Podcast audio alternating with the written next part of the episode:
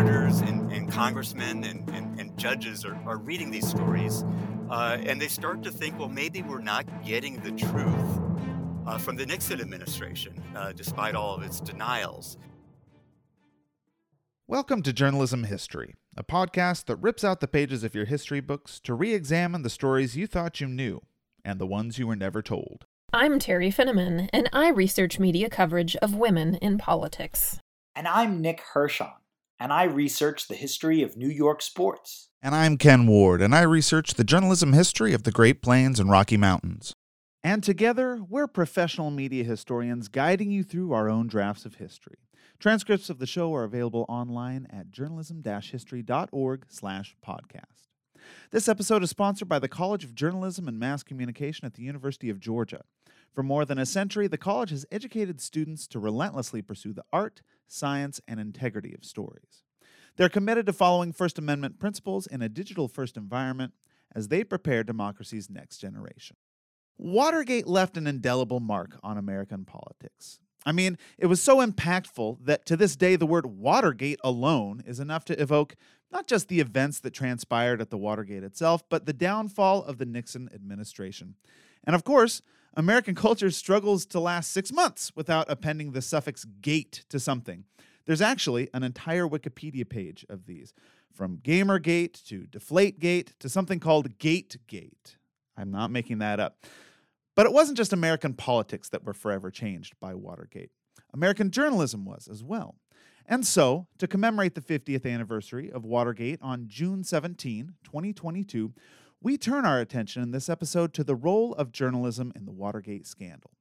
And helping us with this task is Jon Marshall, Associate Professor at Northwestern University's Medill School of Journalism, Media, and IMC.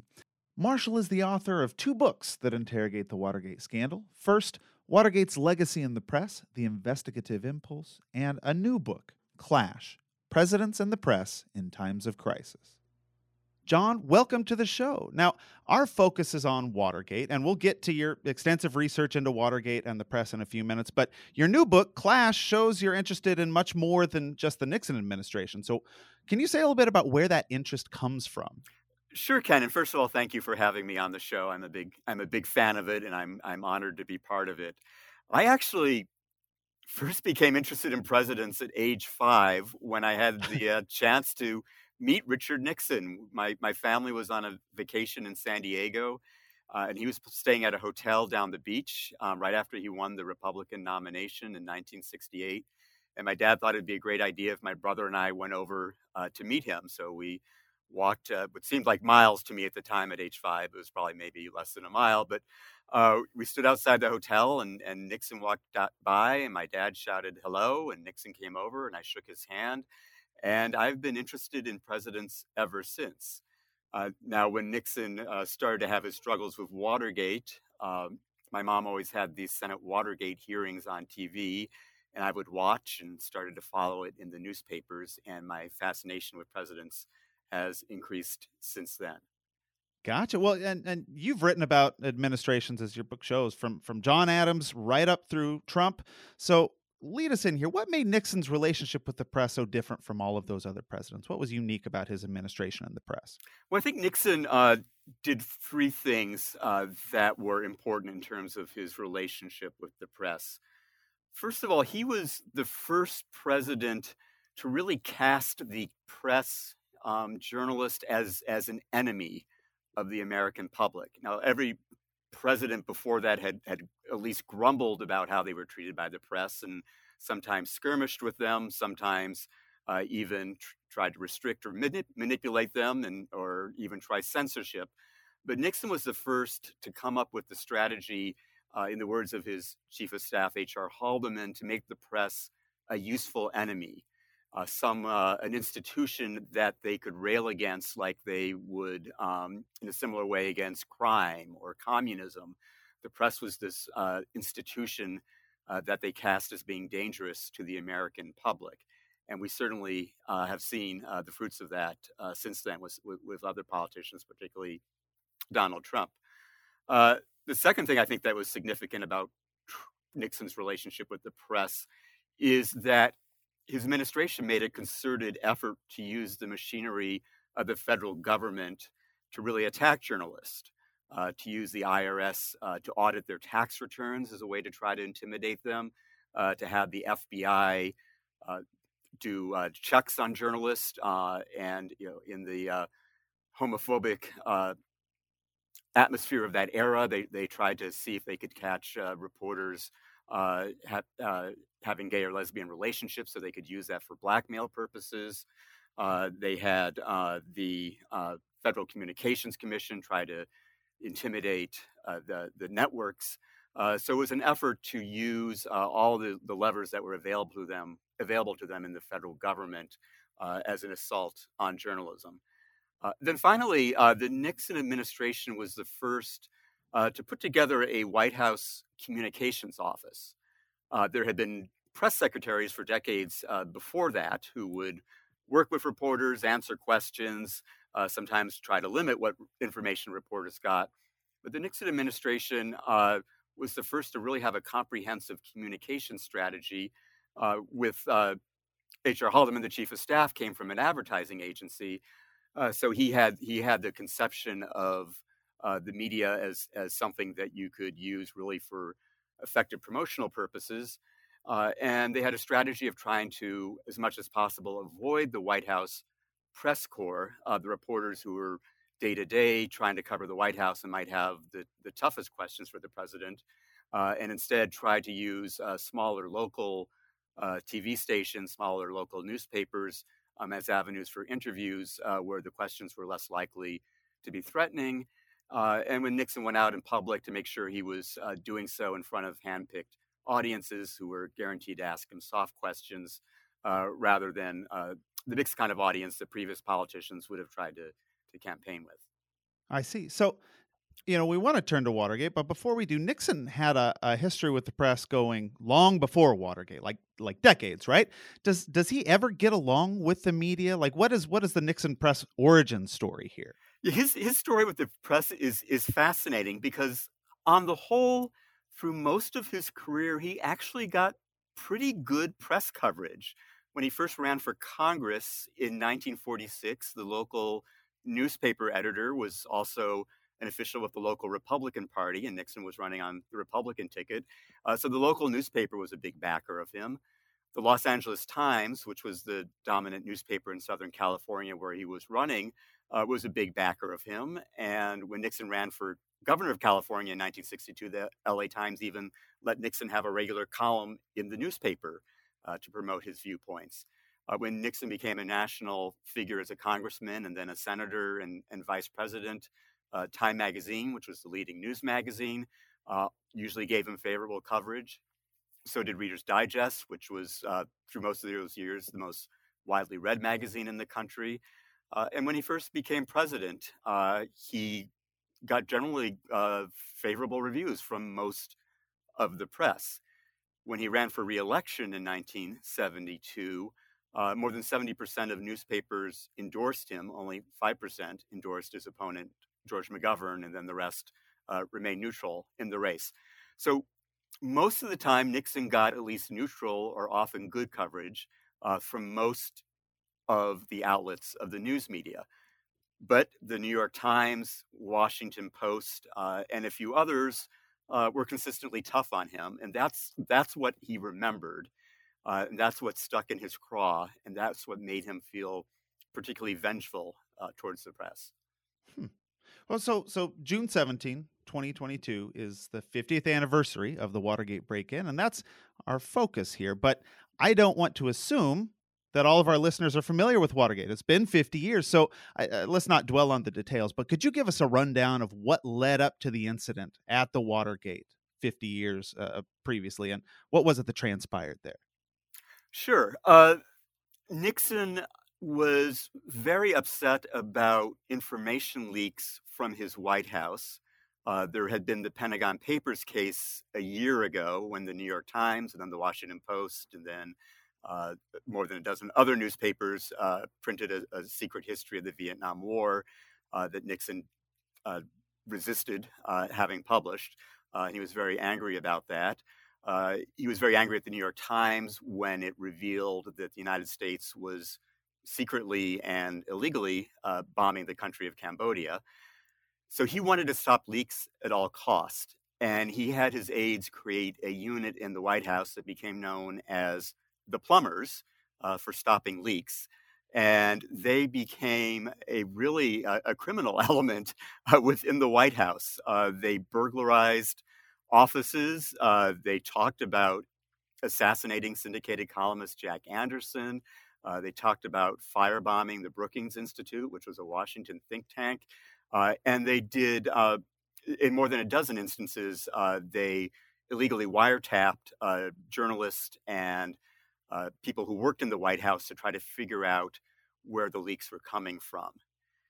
Out of the plumbers came a man by the name of G. Gordon Liddy, uh, who was uh, a, a, a, very interesting character, uh, to say the least. Um, he uh, uh, bragged about having once bit the, the head off of, of, a rat and bragged about once holding his hand over a candle until it burned to show how, how tough he was. Uh, he, he'd been a federal prosecutor who, who shot a gun out off in the middle of a courtroom once. so he was like this wild character who was associated with the plumbers and became a, a, a counsel for Nixon's reelection campaign. Uh, Liddy came up with a plan before uh, the 1972 Democratic Convention, uh, as, as, Nixon was preparing for his reelection, uh, to do whatever he could to sabotage uh, the Democratic efforts.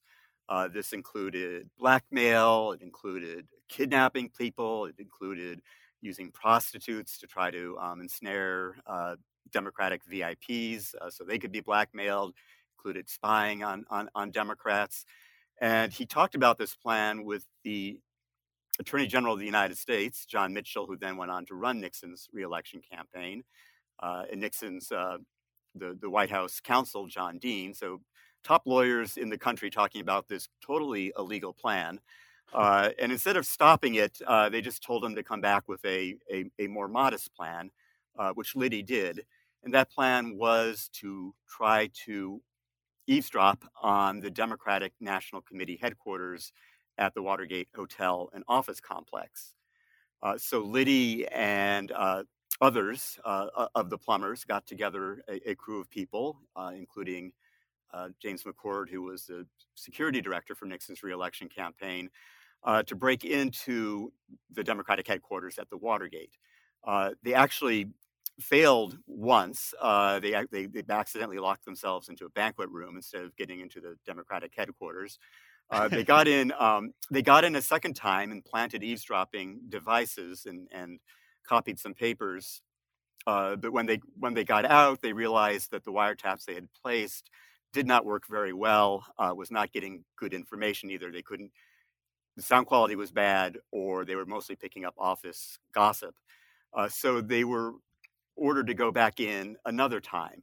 Uh, and that time they got caught. And this was the early morning of June 17th. Uh, so Watergate was literally the break in of the Democratic headquarters um, at the Watergate office complex, uh, in which uh, the five burglars were arrested and then eventually uh, Gordon Liddy, um, Howard Hunt, who was another of the plumbers, and uh, were also arrested along the way. Uh, but the Watergate came to symbolize uh, the whole White House crime spree, which John Mitchell, the Attorney General, called the, the White House horrors, uh, which included things like uh, the illegal wiretapping, the break ins, illegal campaign contributions, trying to sabotage the campaigns of, of, of the Democratic campaigns, uh, and as we discussed, using the machinery of the federal government to go after Nixon's political opponents. So that's that's Watergate in a nutshell. Sure, no, that and it's it's a really complex event. So after after Watergate occurred, how did reporters initially handle that story? Did they understand what they had, or the, did, did they make that connection with the the White House immediately? I mean, I would think that would take time, right? That's right. Uh, the, there was a flurry of stories right after the break-in. Uh, you know, it, w- it was an interesting story and, and it, it, made headlines for, for a couple of days for, for many news outlets. It was, it was on the evening news. Uh, but most people didn't know what to make of it. Uh, why, why would anyone really be breaking into the opposition's campaign headquarters. And the idea that somehow the White House or the president's reelection ca- campaign could be connected to to it just seemed completely far fetched. And uh, a lot of the news articles referred to it as a as a caper, as as if it were part out part of a, some kind of comedy movie or, or something like that. So within a few days, uh, uh most of the news media attention to Watergate uh, began to dwindle. Uh, and, and that was true for about a month or so. Uh, and then the New York Times actually had a had a, a key article uh, that traced uh, the money that had ended up in one of the burglars' bank account uh, to a, a, mysterious lawyer in, in Mexico City who had deposited large sums of money into his bank account. And then Bob Woodward and Carl Bernstein of the Washington Post followed that up and found that that money actually came specifically from Nixon's reelection campaign. Uh, and that started them on a whole string of stories that began to unravel the, the Watergate mystery. Well, so I definitely want to talk more about Woodward and Bernstein. We they're, they're such an important part of the story. But you know, what what was it that drove reporters to continue pursuing the story after that interest dwindled? I mean, does that does it speak? It, it seems to me like it might speak toward the relationship between Nixon and the press that they were looking for they, they didn't let it go right but i guess they wouldn't necessarily have had that connection to nixon in the first place was it animus toward nixon uh, by the press that pushed them to keep pushing on this story or or why not let it go after a month well most it's important to remember most of the white house press corps did not push the story did not did not follow it they were uh, they accepted the denials of, of Nixon and his aides that they had nothing to do with it and, and they moved on to other stories uh, and, and were accepting of, of the official version of things. Uh, so it was very few reporters um, who actually pursued it. Uh, Walter Rugaber of the New York Times was one. Sandy Smith of Time Magazine had had some had some scoops, but they tended to be uh, somewhat buried uh, in Time. They, time didn't play them up. Uh, it, Jack Nelson and, and Ron Ostrow of the LA Times uh, had an important story. Uh, but most most reporters weren't pursuing it. But there were all these tantalizing leads, like why did um, Howard Hunt, who was one of the people arrested, why did he have a White House a White House office? Uh, and where did you know why did the, these burglars have a hundred dollars uh, in bills stuffed in their in their pockets? It, it wasn't a usual kind of burglary. There, there were all these strange things about it.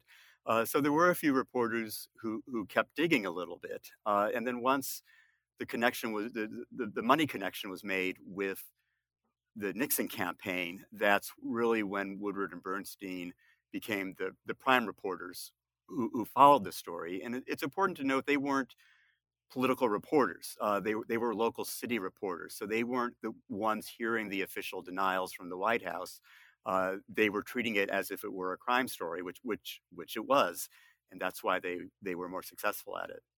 Well, that's so interesting. That yeah, it's so it's not that political corps that's that's focused on this. How how did they impact coverage of the scandal in the end? If they're coming at it from that city perspective, what where do they take the story then, and where what what what, what how do they follow these clues toward toward the White House?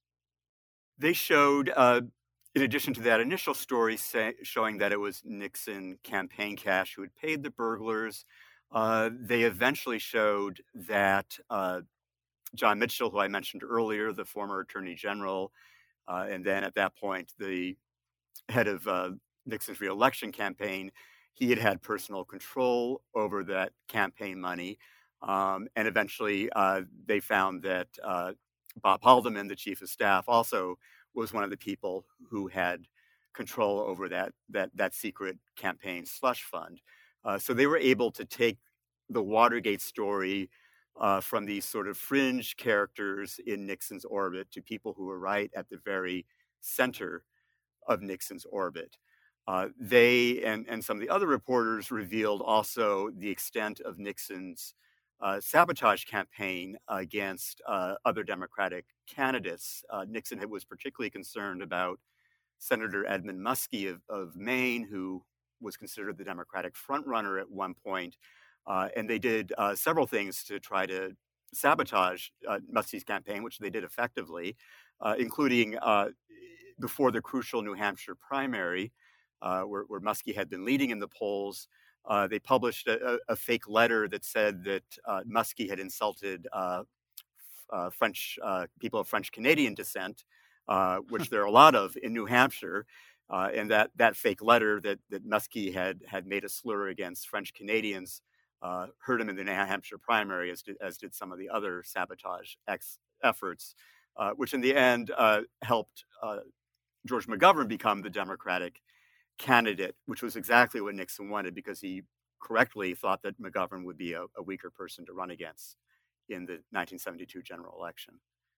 Interesting. So, you know, in, in the the wake of, of Watergate, the Nixon administration doesn't immediately crumble in the face of this reporting by Woodward, Bernstein, and others.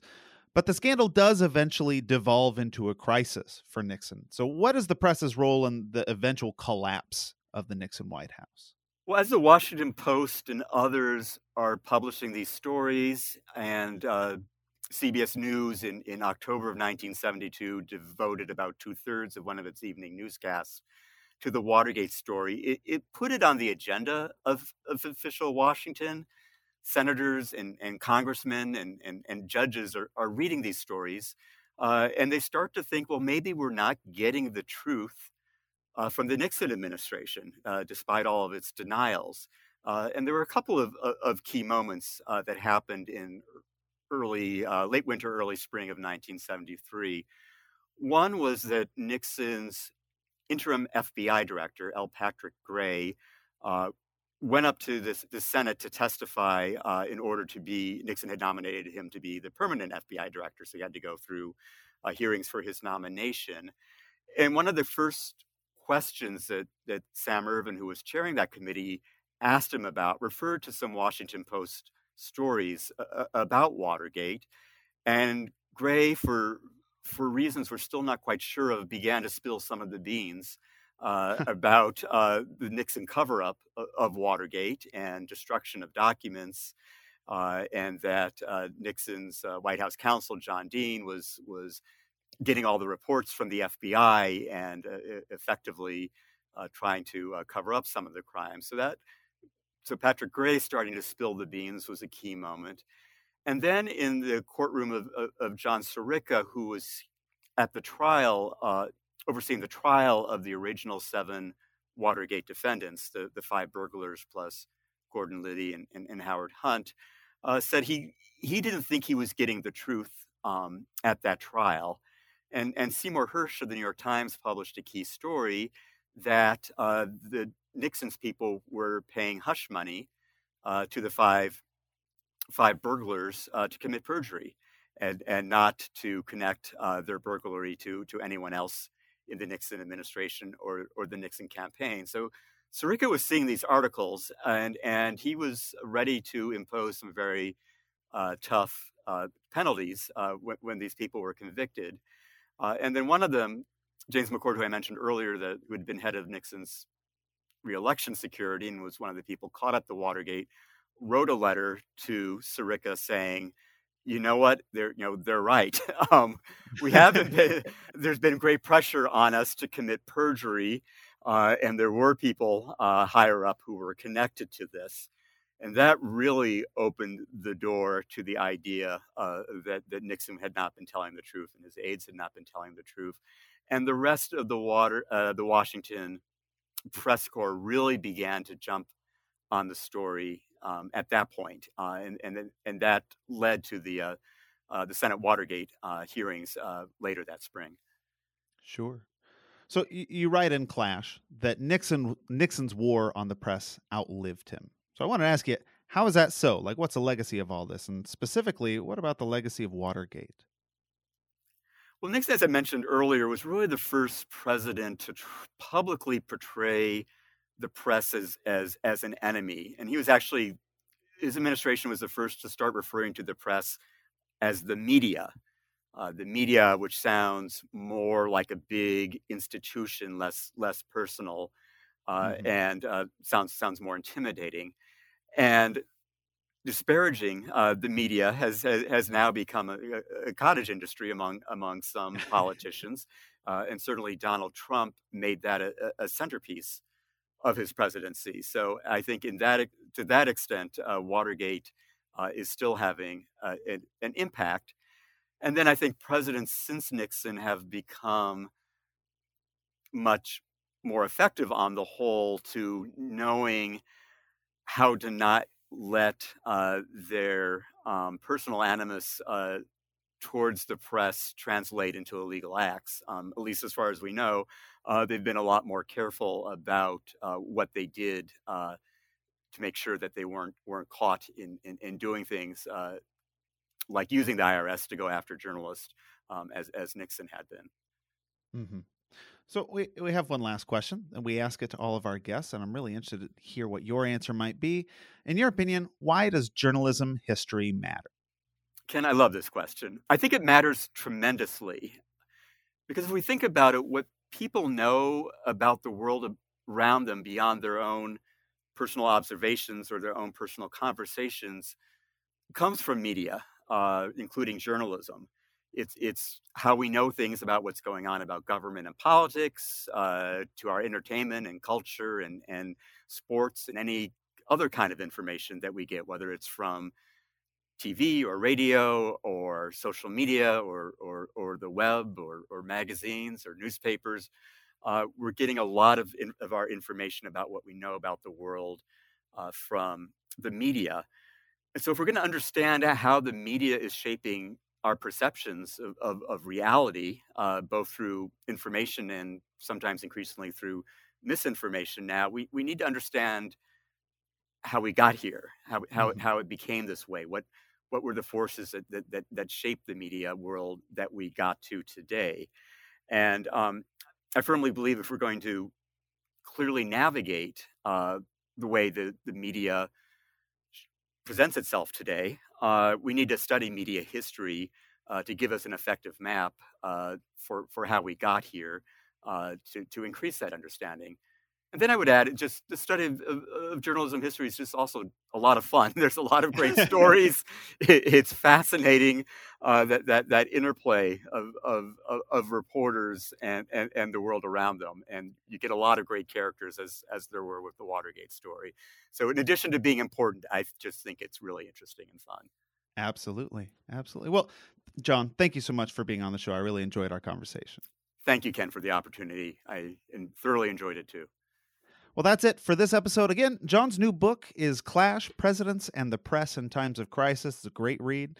Thanks for tuning in and be sure to subscribe to our podcast. And you can also follow us on Twitter at J History Journal. That's all one word. Until next time, I'm your host, Ken Ward, signing off with the words of Edward R. Murrow. Good night and good luck.